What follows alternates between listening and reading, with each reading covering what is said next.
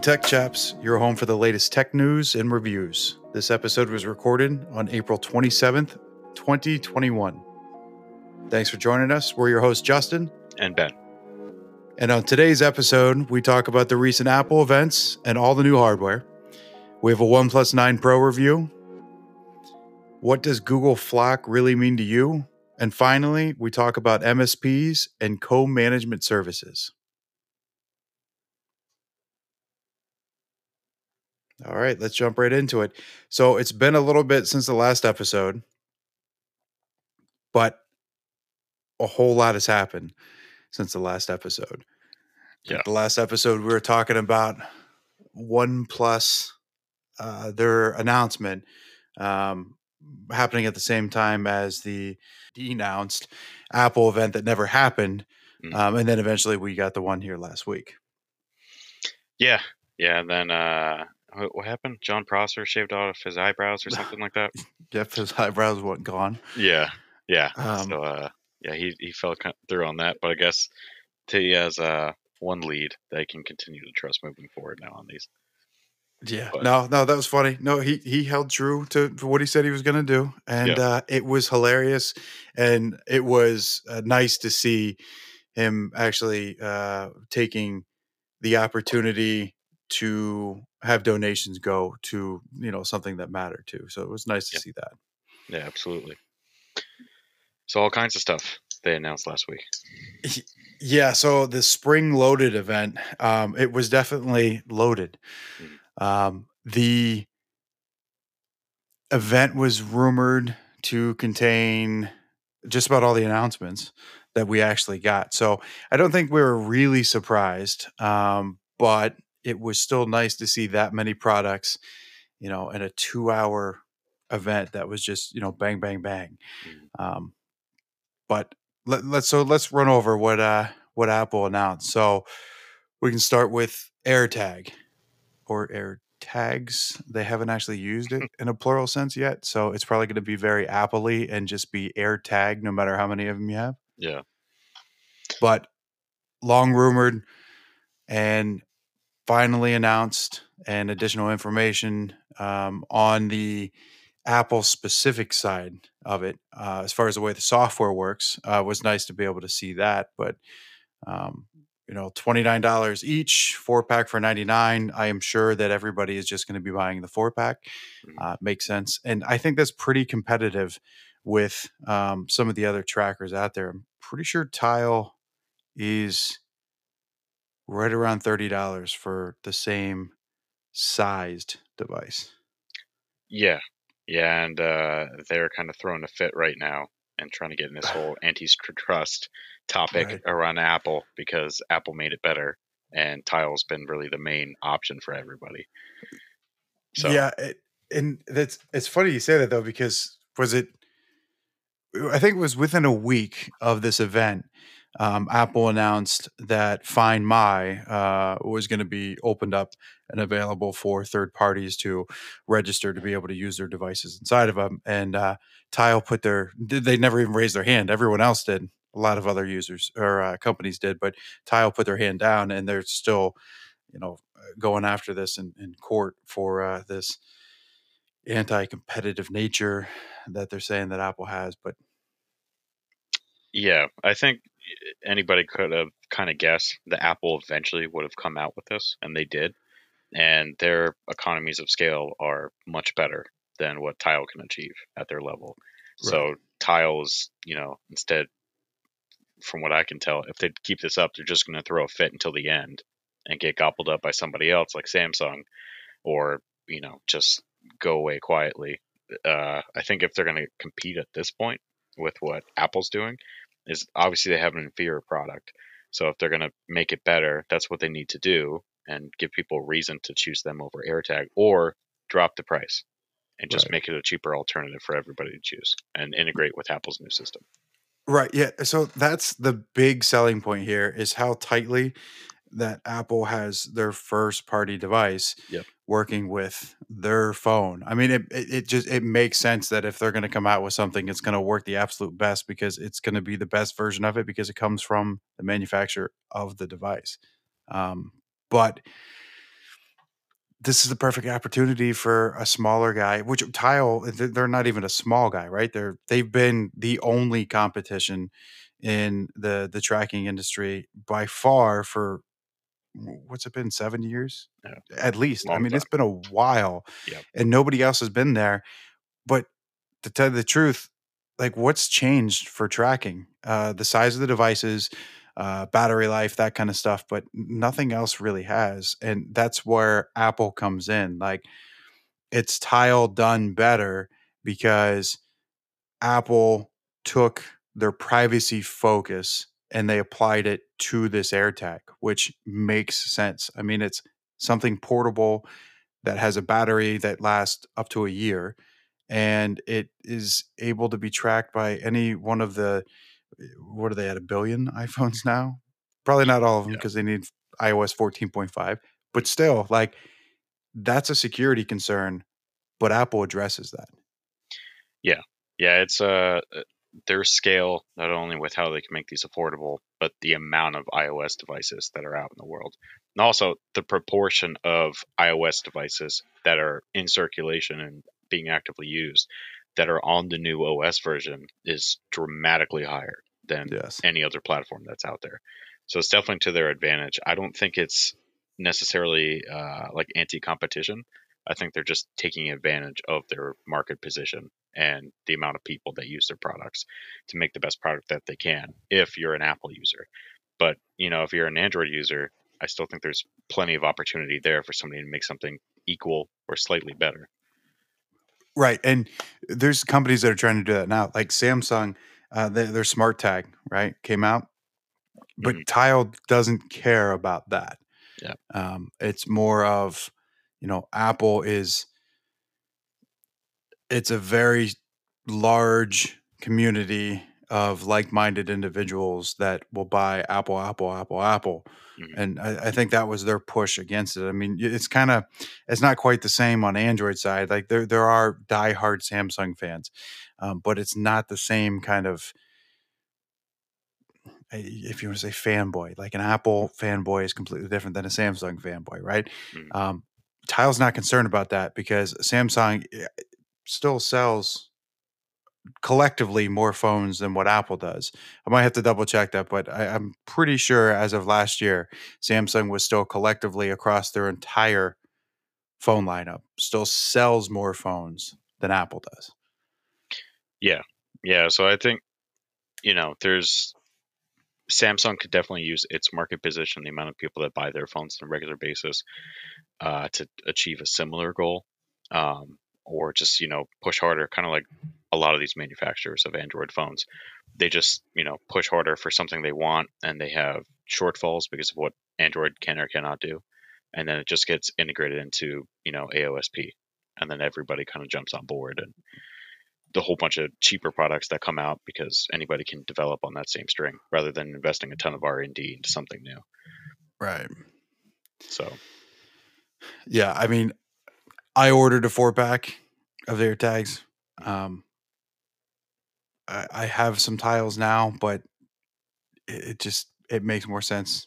I'm going with them because it's Apple's device, and I have an Apple phone, and I don't necessarily need it to work on a Android device. Even though Apple, they don't necessarily ignore that Android devices might interact with them because it still acts as an NFC tag that takes you to a web page that provides the same information for the owner and a contact phone number if you have that set up for it. So it's not like uh, this is only, you know, for Apple phones. If you have an Android phone and you see somebody's bag with an Apple tag on it, you can still help that person.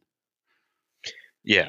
Yeah, it's just as an Android user, you just don't have that same level of being able to track your own things like you Right. would with the with the native Apple device. Um, so you can help out plenty. That that can make you feel better. It's just Right. your stuff's not going to be as easy to find.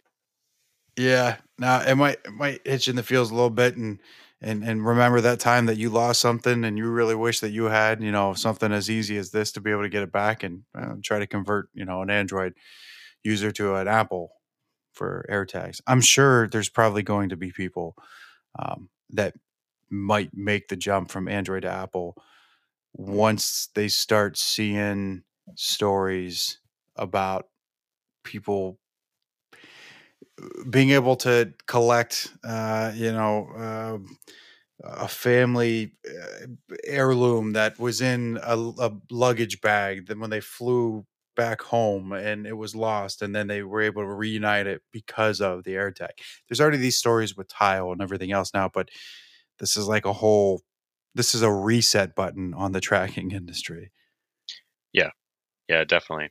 Um, and plus, you know, I think it's going to be one of those things that I see a lot of Android users that switch over to iPhone. They kind of start out small with like iPhone SEs because it's got a lot of power, it's affordable. That's kind of their gateway drug into like the Apple ecosystem. Especially this stuff, if they're able to take full advantage of it, I think that's what brings more of them in deeper. So Apple's kind of master plan, if you will, looks like right. it's kind of working out piece by piece. Yeah. Well, we're all just along for the ride, so yeah. Um, all right. So, well, after AirTag, um, we have the new rumored um, and pictured, depending on where you looked, but the new iMacs. Mm-hmm. Uh, so Apple has brought color back to desktops. Yes, I. That's a throwback. Yeah, I I really think it's nice. Um, I I dig the look of the new devices. I'm not a huge fan that the power supply is external. Um, that's kind of crappy, especially that they don't include it with the uh, the lower end models.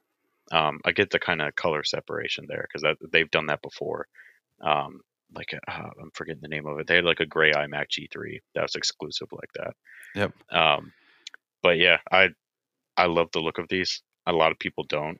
That chin is still there, but I get it. People put sticky notes and stuff like that on there. But the, like you pointed out before we started the show, I never even realized how drastically different the colors were on the front versus the back. Yeah. So I, the comment that I I chuckled when um, uh, they they said was that um, you know the first thing that they see is the back of your computer when somebody like this computer gone are the days because of COVID and the way that everything else is, but gone are the days of computer lab, right? Where all the computers are set up in the front of the school with a big window and you walk past and you look in and you see the back of all of these, you know, G3s, right? Like you, that's not the way that it really is anymore. So I'm not sure what kind of office setup um, they're referencing, but I don't like how the main color is facing away. I don't mind the two tone. The two tone's fine but like if you want the red iMac, you as the user get a pink iMac. Yeah. And either your wall sees the red iMac or maybe the people that come to see you see the red iMac. But I would get it because I want to see mm-hmm. the red iMac, not because I want everybody else to see it. Yeah. Yeah. It's the whole back of it argument I don't really get, especially since it's a single sheet of glass on the front of it that just has a two tone finish. Yeah. You don't even really, and and the foot as well is matched to that same color. So like if they had like a like a thin bezel that went around, like like you know a quarter millimeter trim that went around, so you could see that color at least from right. the front, that would be nice. But then that takes away from like their, you know, the clean aesthetic of the whole thing. It's uh yeah, it's I really do like the colors, but it's uh it's really more for a thing that you buy, you take it out of the box, you say, "Wow," you stick it on the desk, and you never think about it again. Yeah, I just we'll we'll have to see uh, what yeah. they do for it. dbrand is going to sell a hell of a lot of skins for it. Yeah, uh, for it, and the white bezel, I could go without the white bezel. Um, so it's just 24 inches, which is fine mm-hmm. um, for. Uh, actually, no, it's 27, right? Uh, it's 24. Yeah. 24. All right. So yeah. 27 is going to be the iMac Pro. Yeah. Almost guaranteed. Yeah. Um, but so 24 is still, I mean, it's still a decent desktop size monitor. Um, but the white bezel around it is smaller than the other models previously, but it's still a white bezel. Um, yeah. I think I would have rather seen a black bezel. Yeah. I, I mean, I kind of get why they went away from the black bezel because for so long everything that comes out of Apple, and you know, uh, down to Dell and and Acer to an extent with some of their things, um, LG, a lot of their devices uh, have just been gray with black screens. Mhm. And that's been the same thing. It's been a sheet of aluminum, a unibody, and then they throw a black screen on there. And it's been the same for so long. And when it first came out, it was really neat looking. It was a, it was a cool design. But I think it's uh it's not necessarily like fallen out of grace, but they're looking to change things up since they've used that design for so long. So they introduced this white back, so you have a little bit more color on it. You have something more to notice with this. And then, you know, as, I've seen online, Apple kind of has a, uh, a history of introducing color and then taking it away and then bringing it back later. So if they just do a switch back to, you know, the uh, silver aluminum, dark gray aluminum, black display later, it's going to be seen as some new thing. It's refreshing and nice, Right. and people are tired of it. Yep. So- Need to get it. Yeah. Need to have it, and then they just you're right, switch right back to all those colors. Yeah. Um, but what spec wise, um, it at entry level, which is the equivalent to an entry level MacBook Air. So it's the M1 eight core CPU, seven core GPU, Mhm. um, eight gig of RAM, and 256 um, storage. Um, and then you bump, and then also like you mentioned earlier, that's uh, limited color sets um, in the intro um, line for it. So you get the uh, blue, the green, the red, and the white or silver for it. But then when you bump up to the eight core CPU and the eight core GPU is when you get the additional colors, the orange, the what are the other two? Orange, yellow, Yeah, you get that purple. uh, the purple. Yeah. Yes, for it. So you bump up to those, uh, and you get the additional. Um, you don't immediately get the additional storage. Um, you just get the extra color options and that extra core for your GPU. Um, but once you bump up one more from there, you can double your storage. But uh, you know, starting at twelve ninety nine, they're going to sell these like crazy. Um, I wish it would have been nine ninety nine for that eight core CPU, seven core GPU Mhm. but um, I, we'll have to see um, how it goes. That will probably be the top selling model, the uh, entry level for it. Um, I can't imagine spending two hundred extra dollars for that extra core for the GPU, which a lot of people aren't even gonna. They're not even going to be using the GPU to its full capabilities. Yeah. Um, but I can't see that extra two hundred dollars being um, color as the reason.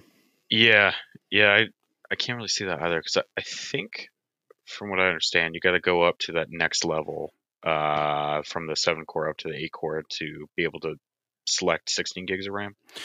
Oh yeah, so yeah, there are differences like that. So yeah, you do Yeah. have to jump up to do that, and also uh, we didn't talk I/O, but I/O on the back of the entry eight core uh, GPU or CPU and the seven core uh, GPU is only two Thunderbolt USB four ports, Mhm. um, and that's it, and a three and a half uh, millimeter headphone jack, which is on the side because it's so thin you can't actually have it plug into the back, which is kind of crazy.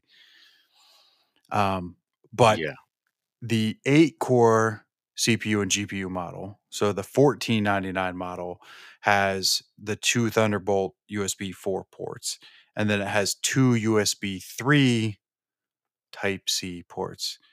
These it'll be nice when everything is just Type C. You don't have to say it. Um, yeah, but that has the Ethernet in the power adapter on that model. yeah. Which I get they're trying to clean that up a bit, uh, especially like when you have a lot of these things deployed, searching around on the ground to find Ethernet, unplug it from that, or whatever it may be.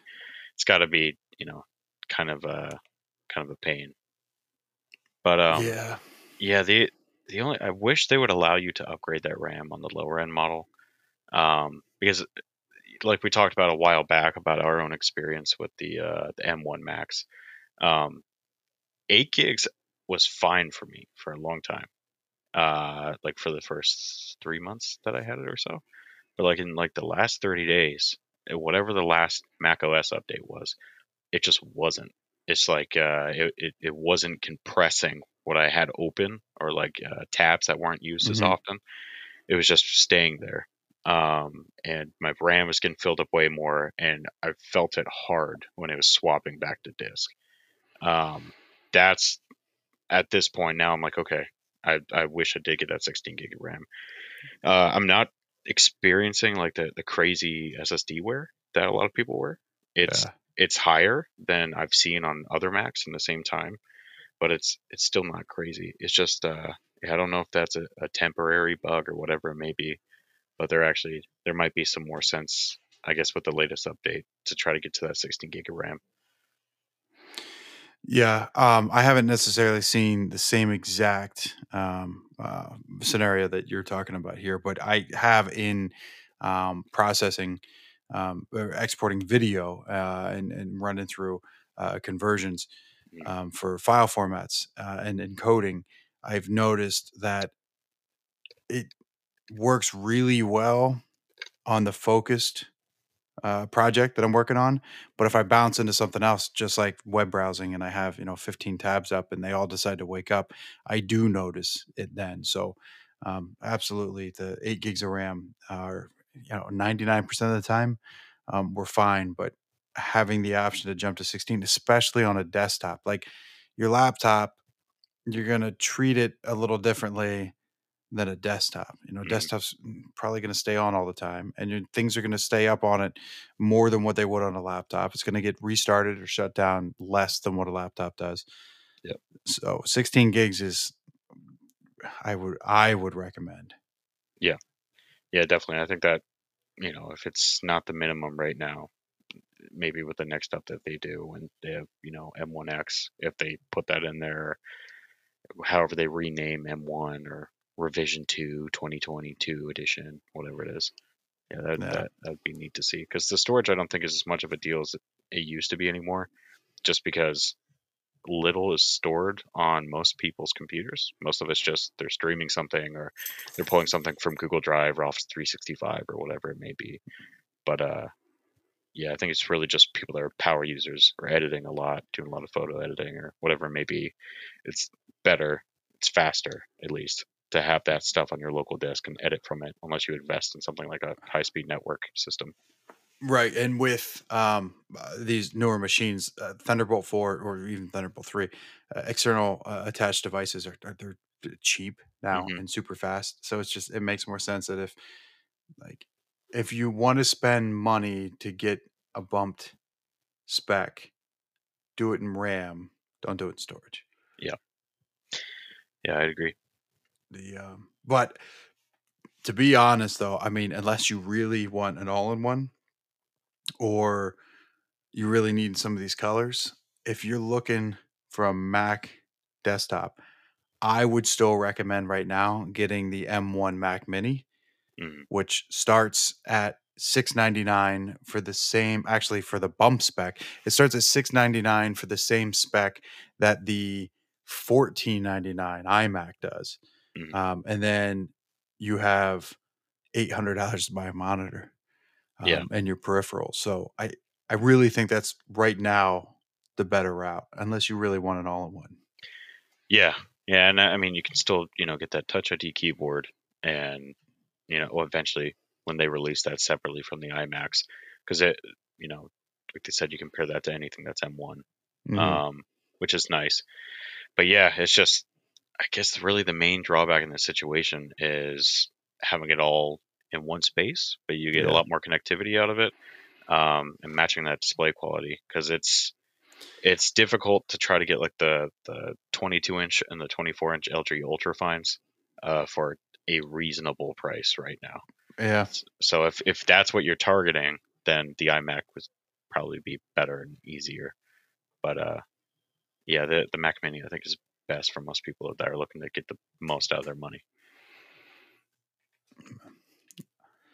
All right. So, speaking of display qualities, new iPad Pros. It's Um.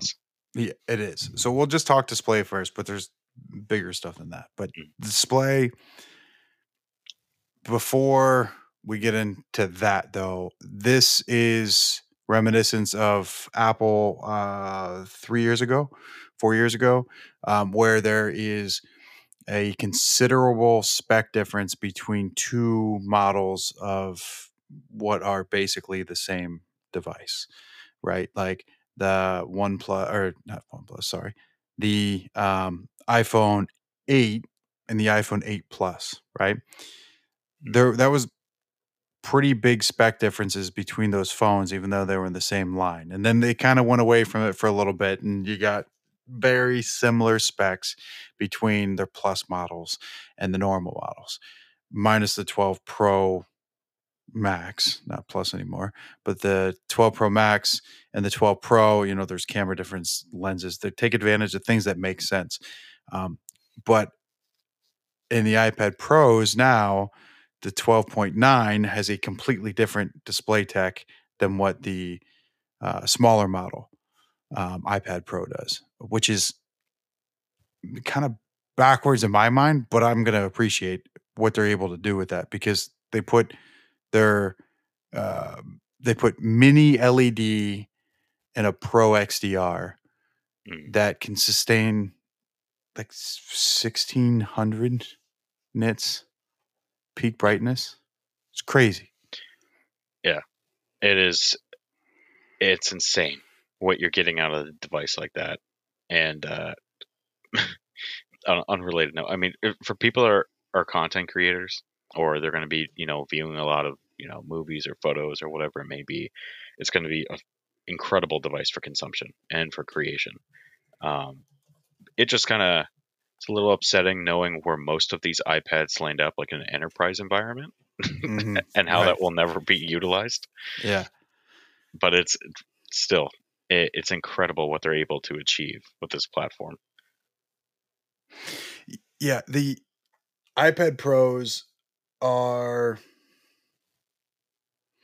I feel like they're purchased more for aesthetics Yeah, than they are for actual guts and, and what they're capable of. But uh, I mean, this what they're doing with the iPad Pro, uh, the 12.9 specifically this year, I, I fully expect what happened to the 12.9 this year to happen to the 11 next year. I just think that's where it'll end up going. It would just be cheaper for them to put the tech in the smaller model and charge a little bit less for it. But um, aside from the studio monitor quality of what they're going to get out of this, and the fact that it's LCD and it's a million to one contrast ratio because of mini LED is just is crazy.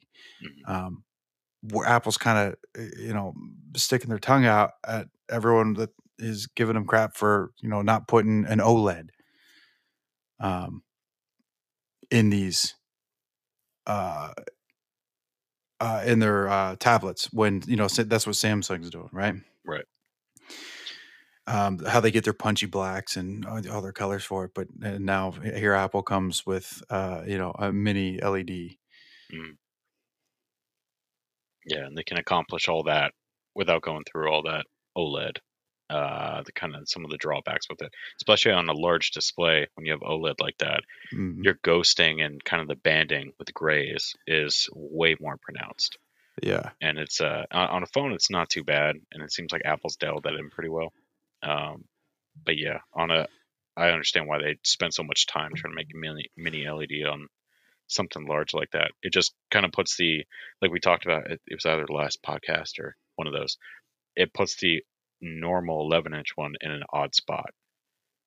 Because it doesn't have that display tech and it's still you know at that price point but i think for most people if you're going to recommend them something eh, that's going to be about 11 inches it would be a much better buy just to go with the ipad air yeah, yeah, and it, it would, and uh, that's still a solid device in itself. Yeah.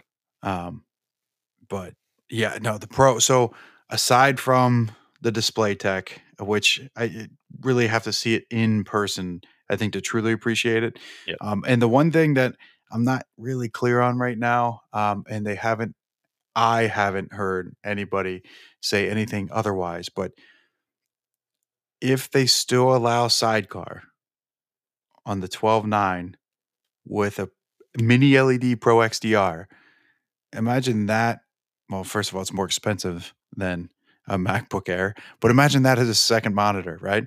That Yeah. that that is a mobile workstation. Yeah, I mean, i- if they have that MacBook Pro with a mini LED, and somebody can pick up, you know, one of these larger iPad Pros, stick that next to it in sidecar, it would, I'm sure, be infinitely cheaper than trying to buy a small professional display for Right. that use. Because you know, you go on Adorama or B and H or anything like that, and you just try to find like a seven-inch preview monitor that is, you know, high-grade IPS or OLED for a camera, and it's, you know, eight, ten grand at a low end. So if they can just pick up an iPad, you know, somewhat of a, a waste of its resources, but at the same time, you get that incredible display, and you won't be able to get that from anywhere else. Yeah. Yeah. So the display um, is one of the big points for it, but the other is they put an M1 in the iPad Pros. Yeah, it's uh, Everything gets an M1. It's like Oprah, right? yeah, Just throwing the M1s out there.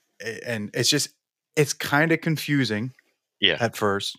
Um, I do appreciate the fact that them putting an M1 in a um, iPad Pro allows actual Thunderbolt mhm, connectivity. So now you can actually have an external display on your iPad and you can use a ton of new devices that are Thunderbolt specific. Yeah, it, which is it's very cool. Um, battery life, you know, they they said it was still going to be great with the M1. I am curious to see when like they do when iFixit does like its infamous teardowns and they take a look at um uh, I guess when they have that electron microscope or whatever Mhm. it is, probably saying it wrong. If it I, I don't know if it's a phys- physical part on it now. Now I'm kind of doubting myself, but I know that they have hardware-based x86 translation on those. I wonder if any of that's included in the M1, if it's the same chip, if it's slightly different. Um, but putting the M1 in this iPad, it just made me say out loud, like, is it a computer or not? Like, Right. if- what are we supposed to call this thing? What are we Yeah. supposed to do with it? And if it has all this power and it can translate x86, why hold those features back? Or why not let us just like throw Mac OS 10 on it? There's going to be a developer somewhere that uh, ends up figuring out a workaround, and, and their application will really just be an emulator that is using the Rosetta 2 in order for x86 to work on an iPad. Yeah. Which it'd be funny, but it would uh it'd be cool too. I mean, if there's a way that they could expose that in like the development tools for applications, it could make porting some Mac apps to iPad or tweaking them a lot faster by allowing that to be, be translated until they can move it to Universal. Yeah, really imagine having the ability or only worrying about porting a Mac OS application to an iPad uh, as far as things on your your check sheet of things that you need to do in order to get this done and you got one big checkbox on there and it says make UI touch friendly. Yeah. And that's it. Right? Just imagine that portability from taking a a full-fledged Mac OS application and putting it on an iPad, and you only have to worry about, and- and technically, you don't even have to worry about touch because Mac OS or iPad OS supports keyboard and mouse. Yeah, Yeah, I think that would be huge if, if they could find a way to expose that. Maybe it comes out of WWDC or you know whatever it may be. Um, yeah, it's it's it's very interesting. And I also found it interesting, and not directly related, but somewhat, that I think for the first time they're saying in like the spec sheets online how much RAM you get with different Right. models, which is again, it's is it a computer or not?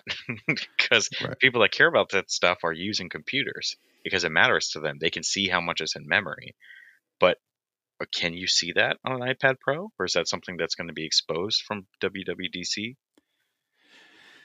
Yeah, I, I, it's got to be something. There's eh, there's going to be something bigger coming down the pipe. I, I really think this is the this is the prequel to an announcement at WWDC. I think that I think iOS 15 and iPad OS 15 is going to have a lot to do with the way that this is been announced and marketed. Mhm.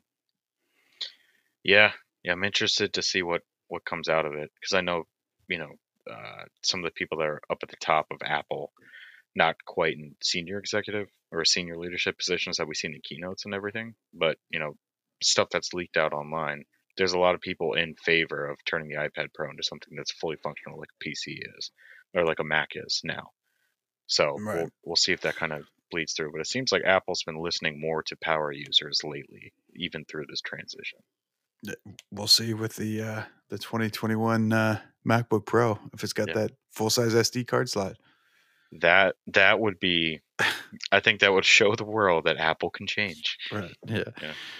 We'll see. Um, yeah. So slight increase in pricing um, on it, which is completely expected considering um, the fact that it's got a freaking M1 in it.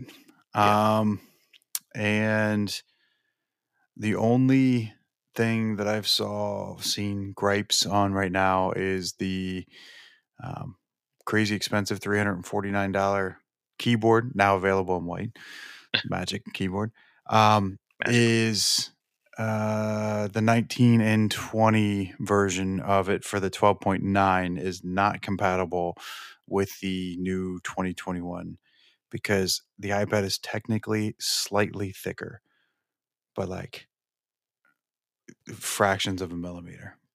But apparently, the Magic Keyboard doesn't have very high tolerance. Um, from what I read, um, the magnet plate on the back of it um, is not able to adhere as well because of that difference in thickness. So uh, is the new one supposed to be backwards compatible with 19 and 20 Pros? Yes. So the new one's backward compatible. So yeah, it's the new 12.9 is too thick, but if you have a too thin, it's okay. Okay. Yeah. So that. Okay. I guess I understand that. It's kind of like uh, the. I don't know if it was. I think it was the bumper cases, the iPhone 4 when it came out, because when it was exclusive to AT and T, it was specifically cut out for that mute switch. And then when Right. it came out on CDMA carriers, it had to accommodate. I think it was ever so slightly thicker. Yes. And then the mute switch was moved. Yep. So yeah, which was kind of a bummer for people that already had the case, but I don't know, it's a little different. They weren't really switching carriers. This is more this is a little bit different. People aren't really upgrading with the case to something new. No, no. I mean, when you you bought a keyboard that the keyboard costs more than what their entry level iPad does. which is insane. Uh, for But- but, uh, yeah, we'll see. So, iPad Pro, I'll be very interested to see what uh, we hear at WWDC Mhm. and uh, and what people actually start doing once they get these in their hand. Yeah. Then, uh, well, to round out the Apple event, um, they had a purple iPhone 12 and 12 mini, um, which is a spring color, but they had purple last year, didn't they? I think I think they call it like a lilac or something like that. If from what I've seen so far with uh, people that have been like seated these units for review, it is it's a deeper deeper purple Mm, than it was before. yeah, that's it's interesting. Uh, just a new color, but you know, this comes right after everybody was screaming that the iPhone 12 mini is dead. Yeah. Uh, which th- this does still make you think, though, to play devil's advocate, is that they did this to try to get more people to buy the iPhone 12 mini, but Yeah. it's a completely. I mean, that to me that doesn't make sense because most of these iPhone 12 minis that are already out and you know sitting on a shelf, like people seem to think, they're already you know colored anodized aluminum. It's not like they pulled them back in, turned them all purple, and sent them back Yeah. out Yeah. for them. But Yeah. and eh, to that point though, um, as far as the the iPhone um, 12 mini not selling well, it's got its it has its place, but I think the problem is the iPhone SE um, is a real problem because if somebody wants to buy it, if somebody's reason to buy an iPhone is because it's cheap. They're going to buy a $399 SE. Mhm. They're not going to buy a what is 699 or 649 um, iPhone 11 uh, or iPhone 12 mini. Um, I mean the full that kind of audience doesn't really care that it's a full screen experience or you know the screen it's in the same footprint but the screen's even bigger like they're buying a phone because they want a cheap iPhone. Yeah, yeah. Um, I wonder if they're kind of pushed to this. Is as new iPhones come out, the Mini just gets pushed down to the SE price point, and it, Yeah. it replaces it. But yeah, the the SE is just it's a great value, and especially for people that like primarily use prepaid carriers or bounce between them. Mhm. If you stay with a prepaid carrier, I think most of them it's like a 12 month period or something like that. The SE is dirt cheap. It's Yeah. like 200 bucks or under. I've seen them go for 100 bucks when activating on a new line. So it's just they uh they put themselves in a pickle there. Right. Yeah. So yeah, not a sponsor, uh, but you can get a hold of us if you want. But Mint Mobile Yeah. is uh, it's like for iPhone SE and their four gig plan or something like that. It's like thirty dollars a month. Yeah, it's dirt Like- cheap. That's ridiculous. That's less than what some phone payment plans are just for the phone on their their uh, their installment plan. Yeah, they just they made a super attractive device for that specific market. Yeah. And it's just making it difficult for them to succeed with this mini. It is. It's a good phone too. The SE. I like the SE. Yeah. Um, I've used it as an in between phone. I call them. Mhm. Um, but I've used it as an in between phone, in between releases for other phones, just because it's cheap. They hold their resale value, and it's it's the iPhone experience, and it's not a, an experience that you got to put up with. Um, you know, just because you have to, because it's you know smaller and slower. It, I mean, it's got the guts of an iPhone 11, but it's the size of the same phone that they were putting out three years ago. Yeah, yeah, it's it's it's a solid phone, especially for like uh, uh in the enterprise environment. I've Mhm. seen a lot of people switch over to deploying SEs just because it, it gives you all the power that you expect. It's a newer phone. You you know it's going to be supported for quite some time, and it still you know provides your employees with what they need. I've even seen some companies deploy deploy more phones than they did before, simply because of the price point of it. So they figured, well, if we can get two phones for you know the price of one previously, might as well continue to roll this out. Now I think you know most employers still don't really do corporate phone programs, um, but in specific cases where you know there's security staff that you know has to you know talk amongst each other or talk back or be easily reached or whatever it may be. Uh, yeah, I've seen the SE be popular in that space. Yeah, I can see that, and they're cheap too. If they need to be replaced, they're cheap. Yep. Yeah, Right. especially if you got to fix it because that display assembly's been the same for forever. Yeah, you can get you, you can, you know, you can probably buy the whole phone off of Amazon for in pieces for maybe the same price. Yeah, it's been around. All right. Well, speaking of phones, uh, I have good and bad news on my uh, my time with the OnePlus Pro Nine. Boy, it's hard to keep the names of those straight. so, I pre-ordered the OnePlus uh, Nine Pro, and um, got it in. You know, ran through the setup, put my SIM card in it.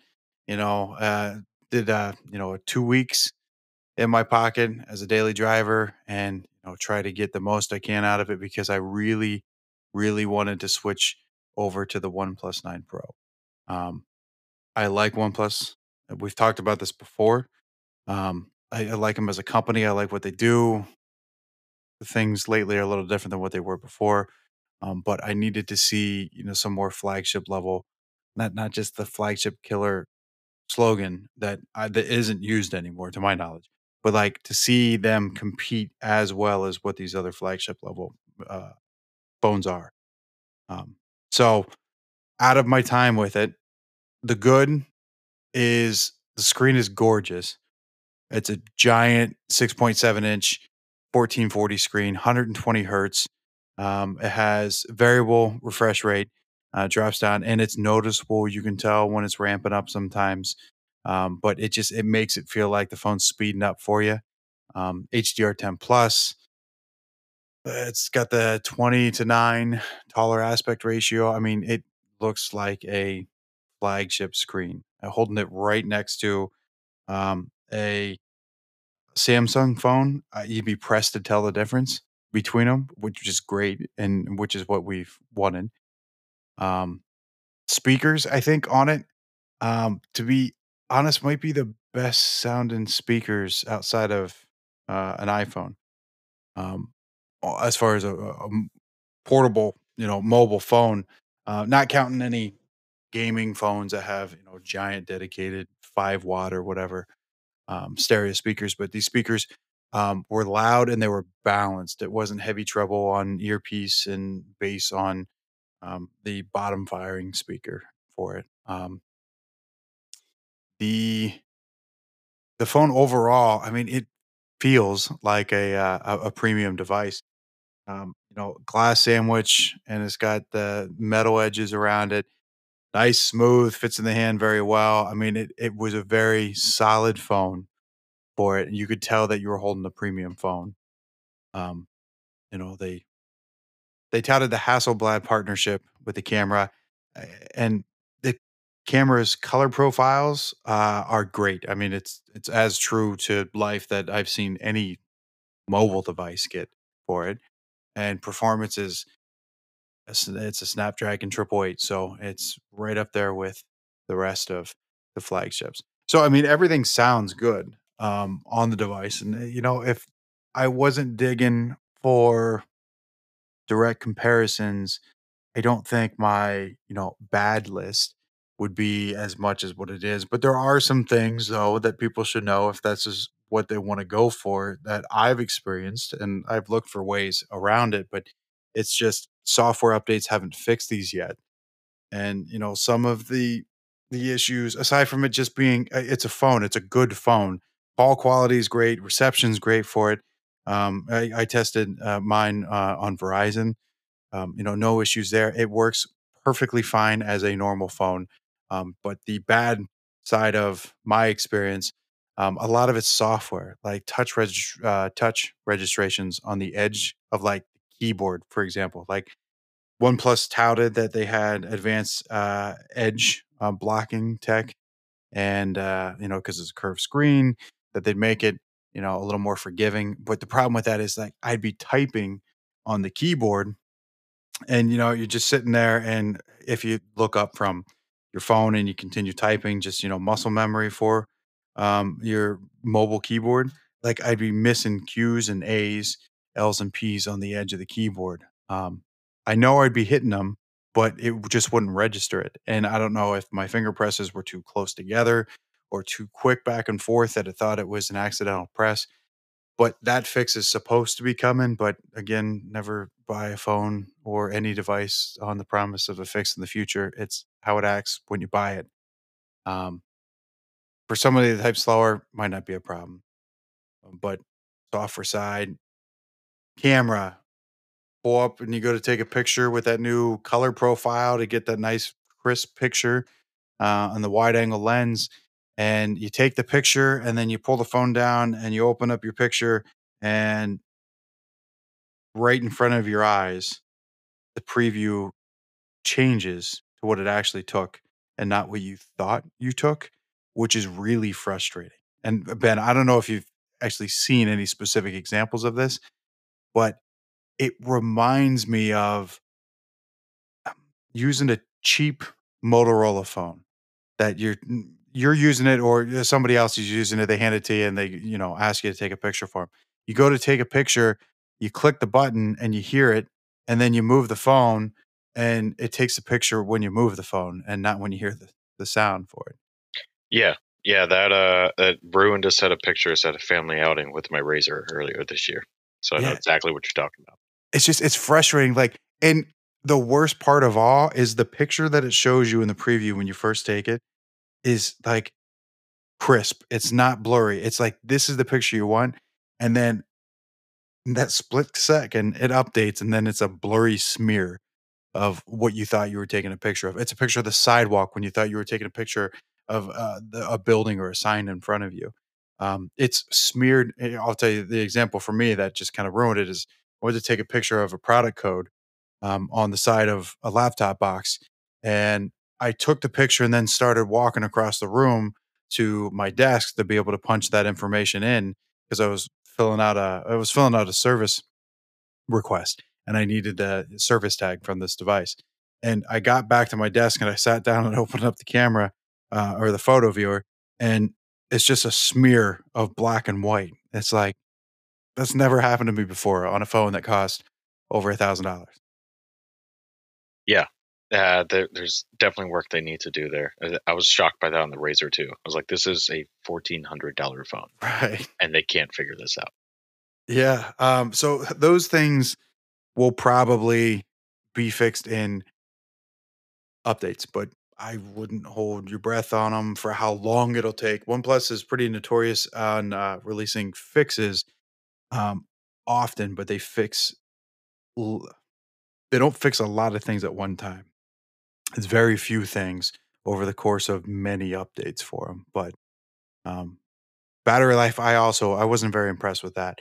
I, I understand that it's got a uh, you know a charger that you can go from zero to 137 minutes and, and it works it, it's ridiculous and it something shouldn't charge as fast as what that does um, and wirelessly you can charge faster you know with their $70 um, wireless charger but i didn't have that i just had my normal wireless charger but i always felt like i was topping it off um, just because how quickly the battery dropped, which is kind of concerning and just well tells me that that has to be software too because look at all the other phones that are out right now with uh, a Snapdragon triple eight and you know 12 gigs of RAM and 256 gig storage and 6.7 inch screens with 120 hertz like that match this you know cookie cutter of a flagship um, that have far better battery life. So it's got to be optimization.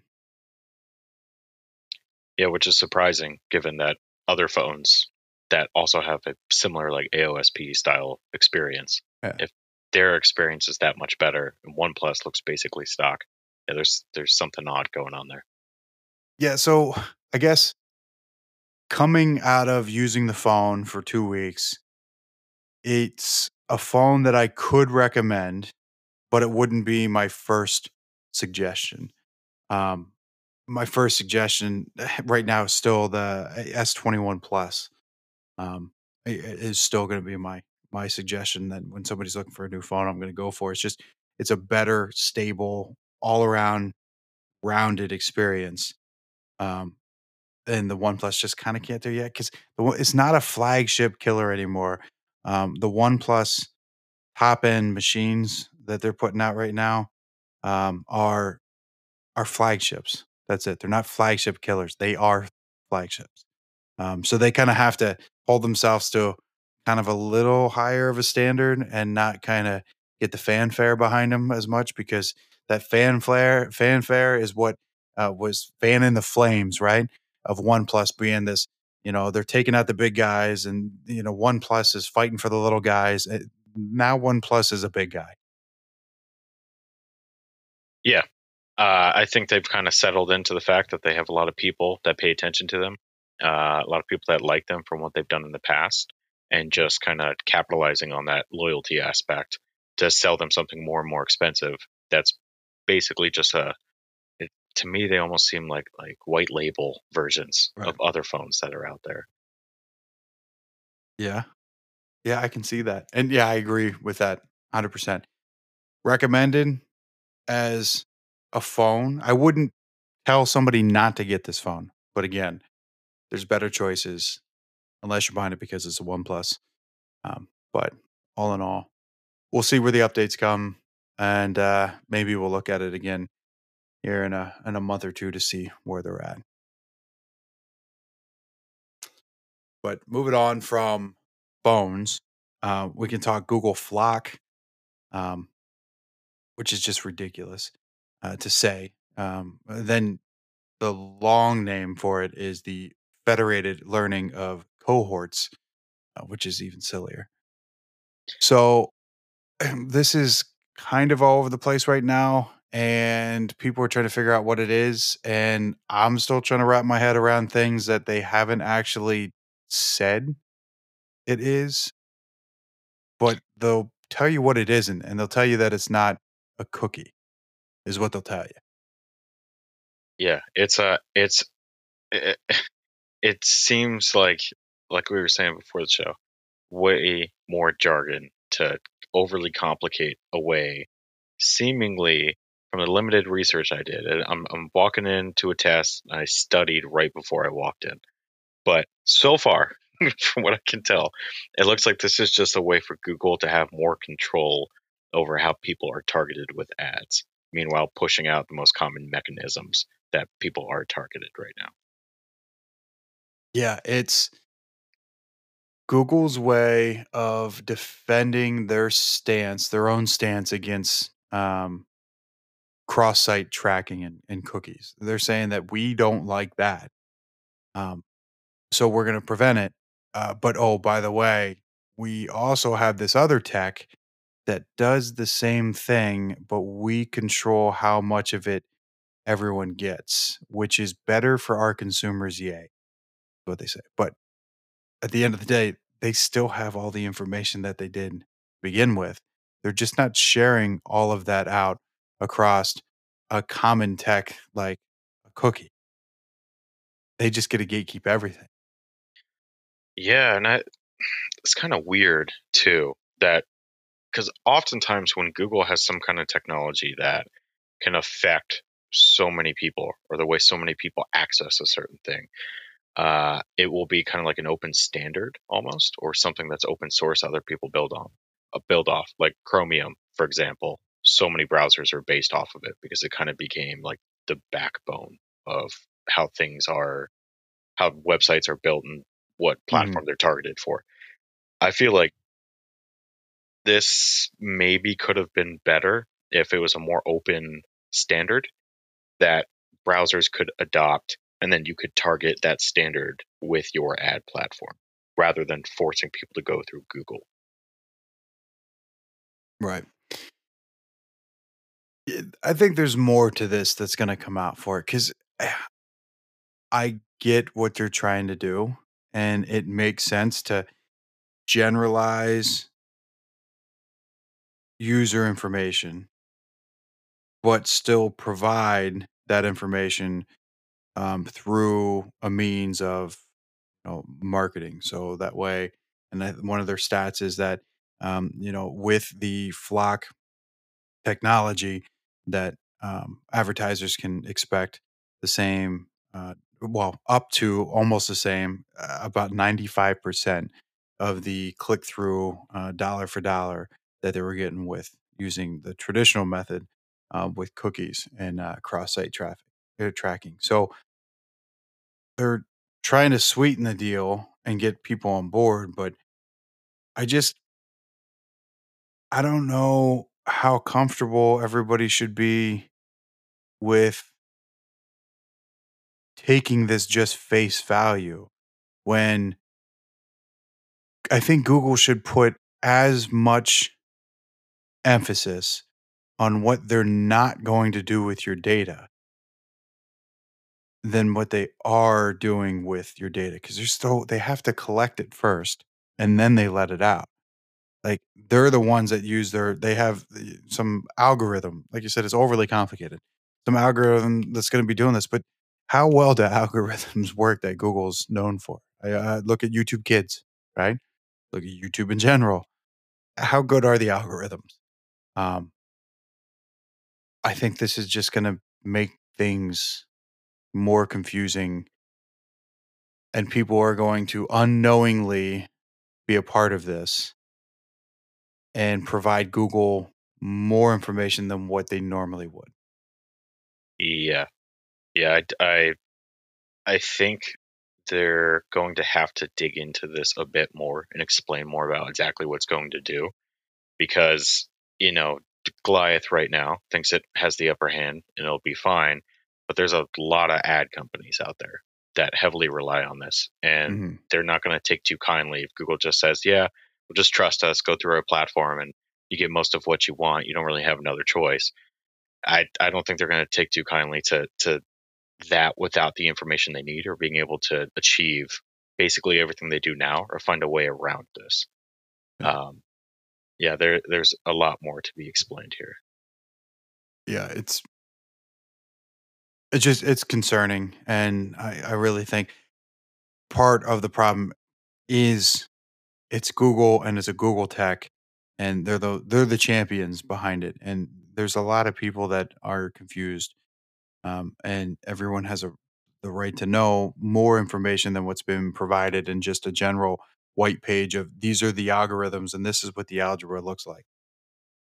Yeah, yeah, I uh, you know part part of something I've been following, not to you know get too much into politics with all this, but something I've been following is kind of more legislation that's being proposed that kind of has like a, a white paper almost, uh, kind of like eh, when you go to buy a car and they say this is how we use your data, this is what we do with it, this may be given to X, Y, and Z, and you sign off on it.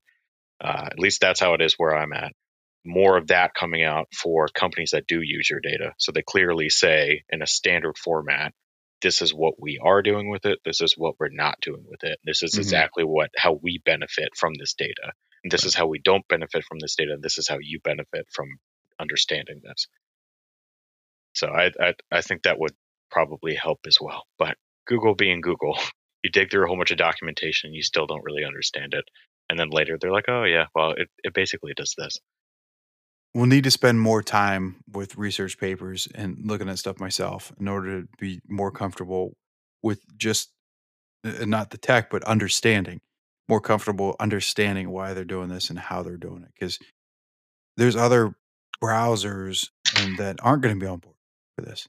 Mhm. So there's, um, you know, it's this is going to be it's Chrome based, it's Chromium based. So like uh, Microsoft's Edge Chromium, um, they're not going to go for this. I can almost guarantee that this is going to be a flag that's disabled from their release client. Um, so with Chrome losing some market share um, in web browsers, I think that they're probably going to have to revisit this soon. Yeah, yeah, something you know on that market share part. I'm surprised by how many people I see using the new Edge. Like yeah, people that are all in on Google, people working in, in an enterprise environment where it's heavily G Suite and all that. The amount of people I work with and you know walk past and all that that I see using the new Edge is surprising. So it's uh yeah, I think if Microsoft puts their foot down on this, especially since they've been working closely with Google to kind of you know on this Chromium project, submitting things back upstream that are then eventually integrated into Chrome. Um, maybe that'll have an effect on this as well. yeah, no, it definitely could. It's just it'll take time, but yeah, I think we'll definitely revisit this next week because um, I I want to put some time uh, into gathering some some more structured thoughts on this because it's concerning. Yep. Well, we move on to our last topic. Um, so save the best for last. So MSPs as a co-manager. Um, so that's that's a term that was uh, brought to me because somebody had a question on what it meant, and I had to take a second myself to think um, what it actually means and how I can talk to somebody that isn't familiar with an MSP um, about what an MSP is and in a way that they should care about it. Um, you know, essentially, I wanted to take some time here to talk about what the general public, what their perception of an MSP should actually be, um, and and maybe better ways to figure out how to how to address that. Um, it's it's just is not a common term, right? So in normal daily routine, uh, MSPs are normally not brought up um, at the average in the average industry, right? Um, it's just all behind the scenes stuff. But at the same time, knowing what an MSP is and knowing what an MSP is capable of for you um, can mean something, and it can bring value to um, what you're doing. And uh, I, I wanted to, to you and I talk about this and kind of go over some misconceptions and uh, from our experience, uh, some better ways to maybe maybe handle these conversations. Yeah, yeah. uh, Just simply explaining what an MSP is to people is kind of like the one one of the big hurdles I have to get over when introducing what I do to somebody or you know what my company does or from word of mouth they heard you know we heard you're good with computers. What do you do with that? And it's it's kind of getting them into the mindset of an MSP is pretty much exactly what it says managed service provider. But it's it's more than that. It's more than just somebody that fixes your computers. It's a partner that you can rely on to help you keep your technology running the way it's supposed to and then you know if you're highly dependent on technology like most companies be able to use that to your benefit to become more efficient in what you're doing to make sure that technology kind of moves more out of the way because an msp can handle that for you. So you can just use those tools and resources to achieve what you need to do and have somebody guide you along that journey over time. Um, in addition to you know tech support that's part of anything. You go to a doctor for advice you also go to them when you're sick. So it's it's kind of a similar thing, um, I think, with MSPs.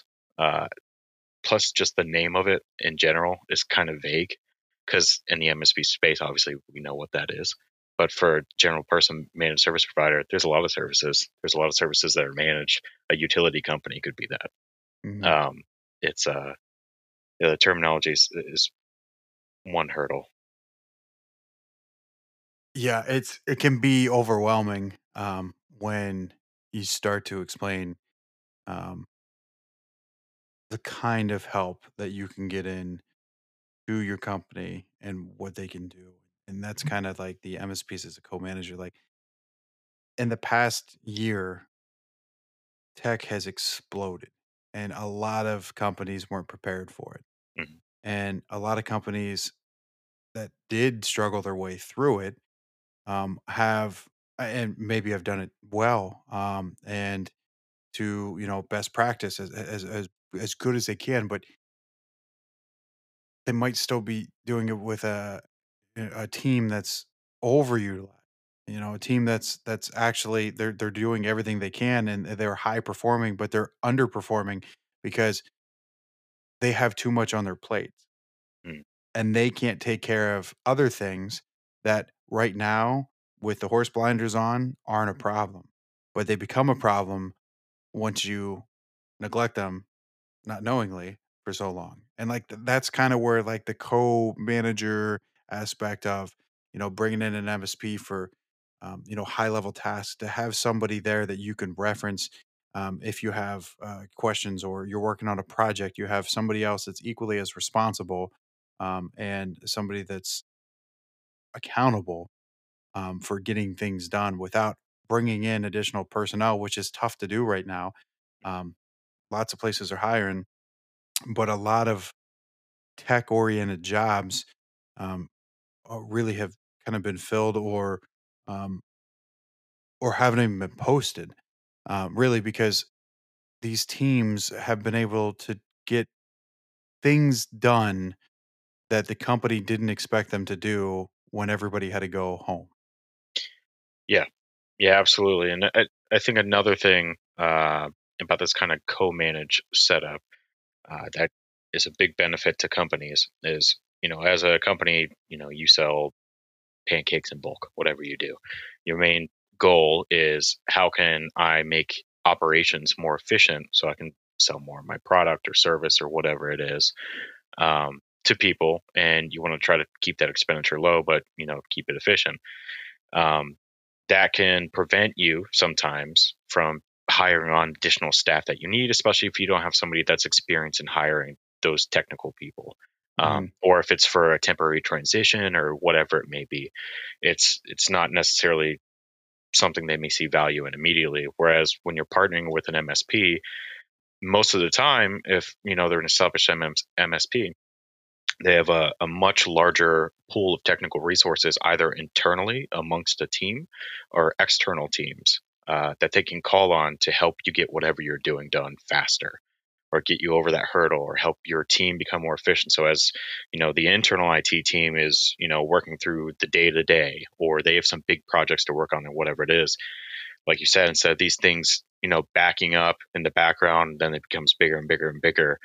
And then you're, you know, used to working on your daily stuff, but now you get the snowball that inevitably hits you you're overwhelmed. You can't get things done. Service levels go down. And what was the priority for you to focus on now? Now becomes, you know, mixed in with the rest of the things you kept pushing behind. Whereas an MSP can either take the heavy stuff off your plate, deal with that with you, that goes on in the background, you know, keep in touch with them, or they can take over the day to day. So that way you can focus on how can I continue to take the technology in my organization and make it work better for the employees. Meanwhile, I have an MSP that's doing the day to day, doing troubleshooting, doing support with them, getting people onboarded, getting people offboarded. You know that that resource, that first point of contact for them, and then we can work with them to make these larger things happen. Or like I said, vice versa. It, it can be extremely useful. Yeah, it's if you're you're able to scale in ways that traditionally were impossible, right? Mm. You're able to pull in a team of highly skilled and dedicated individuals that do this stuff all the time. And you can say, we need this done, this done, and this done before this date. This is what I need you to help me with. And then you have your team. Um, it's it just saves so much time and headache from trying to take on a task yourself or in a department that isn't necessarily skilled with cloud based, right? They don't they have very little experience in Azure, say, right?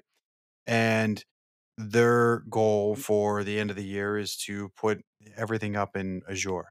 So by the time you get your team trained and then you start implementing and then you start pulling in additional resources from the free support from Microsoft for the little questions that you run into. Or, you know, you run into an issue and you realize that you had to backtrack and you had to implement it a different way because it didn't work the way that it needed to. And now you have to do a hybrid environment. Like all of these things that you run into yourself are preventable just by having a co-managed project with an MSP.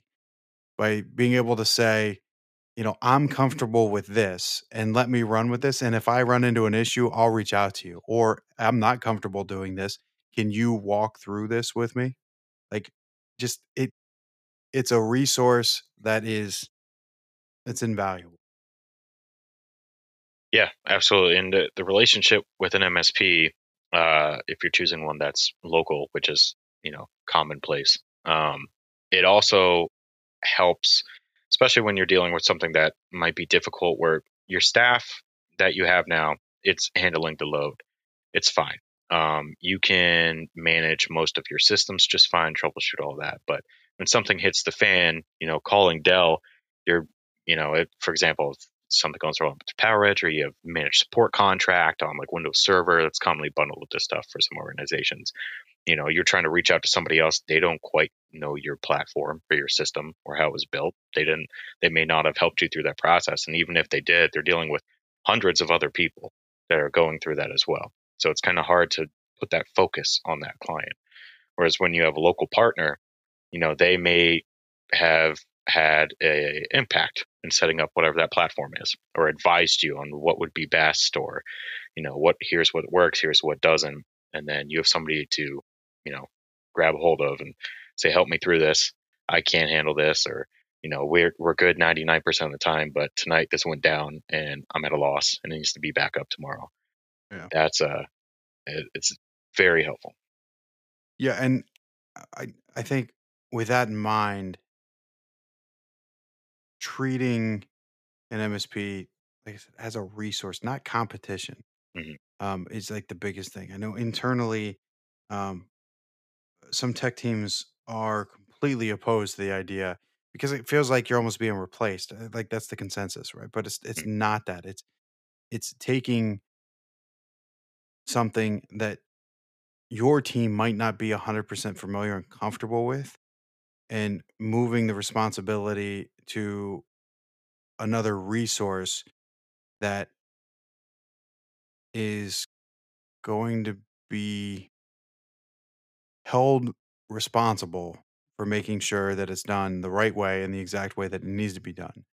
Um, and if something happens, you have liability in place for SLAs, and if something goes down, this is what happens. I mean, everything is put in place for you, and it's more of a, like I said, it's it's a resource. It's you need a temporary boost in uh, performance on you know one of your videographers machines so you you know increase the amount of uh, ram and the the gpu that they're using but uh, they don't need it full time they just need it temporarily so you temporarily increase what they're capable of by introducing something that they wouldn't normally have and then when they're done it's pulled back and then it's gone like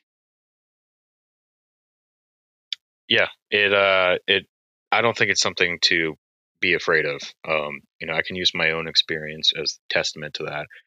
Uh, we uh, uh, when I was you know working in the corporate setting, we were in a situation where I was becoming overwhelmed with all the tasks that I had to do. I was you know managing a department. I was the sole sysadmin. I was the sole network admin. You know, 750 you know employees to deal with. You know, close to 2,000 endpoints in total there's a lot to handle, a lot of, you know, mundane day to day tasks that were mixed in with everything that was all kind of stacking up on my plate. And we weren't approved to add additional staff. Um, so I'm racking my brain trying to figure out how to go about this. And I'm reading about people talking about MSPs and how they brought them in.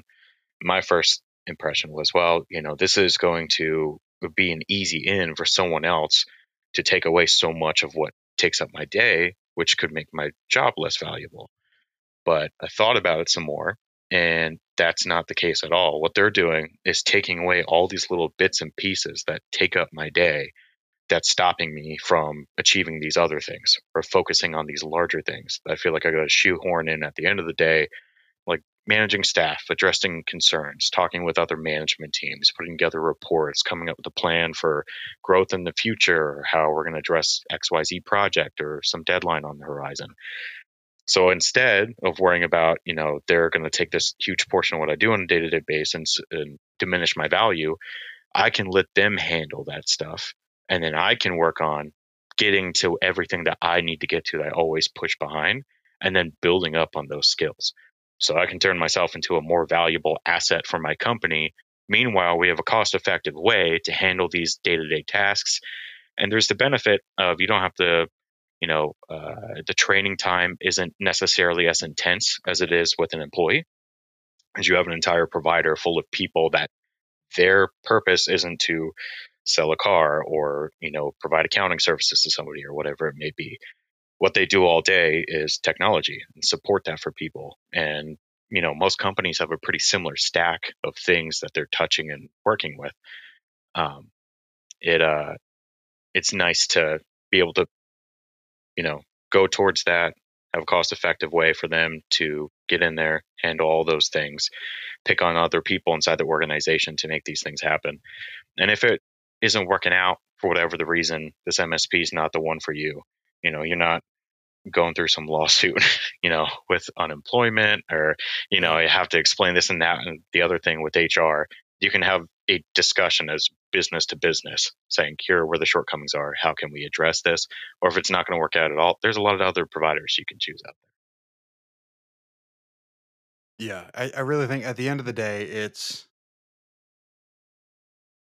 look at an msp or uh, look for a co-managed environment as a resource that is able to let you be a better employee, you be a better department, you be more efficient because you're able to use uh, skills of people that are very knowledgeable in what they do.